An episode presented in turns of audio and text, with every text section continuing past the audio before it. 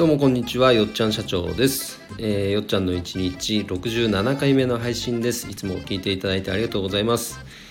えー、今日は、えー、よっちゃんの仕事フラワーディレクターについて、えお話をしたいと思います。昨日ですね、えよっちゃんが仲間を広げていきたいことということでこのフラワーディレクターという仕事の、まあ、仲間を今後はね是非募っていきたいなんという、まあ、あくまでがんまだ願望段階ですけどね、まあ、決意表明か。をさせてもらいましたが昨日一日ですねやっぱそれを具体的にじゃあどうやってやったらいいのかなっていうのを落とし込んで考えてました。でマインドマップみたいなものをね使って思考の整理なんかをしてたんですけどうんと今まあ仮ですけどね暫定の段階でこんな感じでなんか広めていったらどうかななんて思うのはまずはこういったねスタイフとかツイッター主に SNS を活用してあのまずはフラワーディレクターという言葉を知ってもらうことですよね。で多分初めて聞く人がまあほぼ全国民だとしたら そこから「おなんだその仕事」というふうになんかこうフック引っかかる方がいたとしたいたとしてね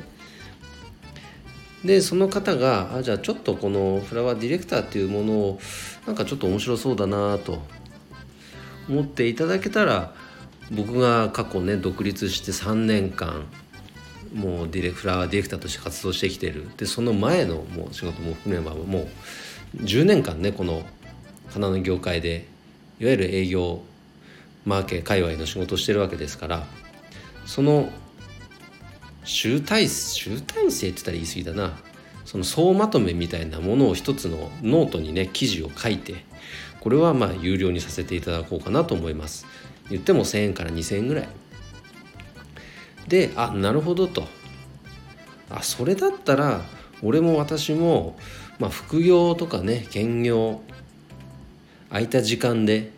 家にいながらそれでもフラワーディレクターという仕事ができるのであれば是非活動してみたいなと。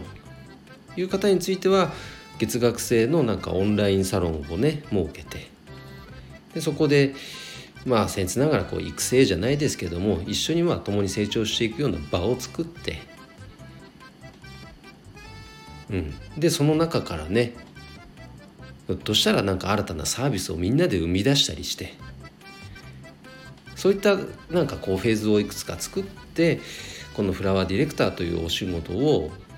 世に広めていけたらいいななんていうことがこうおぼろげながら見えてきました。もう一度言いますとこのフラワーディレクターというのはいわゆる花屋さんではなくて花屋さんというのはあのフローリストっていうお仕事です。で比較的ねこう技術職寄りの思考をお持ちの方が多いです。だから今風に言えばなんかクリエイター気質と言ってもいいのかな？中にはアーティスト気質こういった方も非常に多いです。なので一方でこの僕がやってるフラワーディレクターというのはその技術は持ち合わせていません。でも花というコンテンツをどうやって世のため人のためにこう伝えるか。そのニーズからの逆算してどうやってこれを活用していただけるか。ここに生きてる人ですね。でここっていうのはやっぱりいわゆるお花屋さんは苦手な分野です。もちろん得意な人の中にもいますけども圧倒的にこちらが苦手な方が多いのでだったらそこに特化して、ね、活動する人がいたっていいんじゃないかと考えて僕は3年前に独立をして今に至ります。でそのフラワーディレクターという仲間をね今後は是非増やしていきたいなと。もちろんこれは男性女性問わず本業でも副業も問わず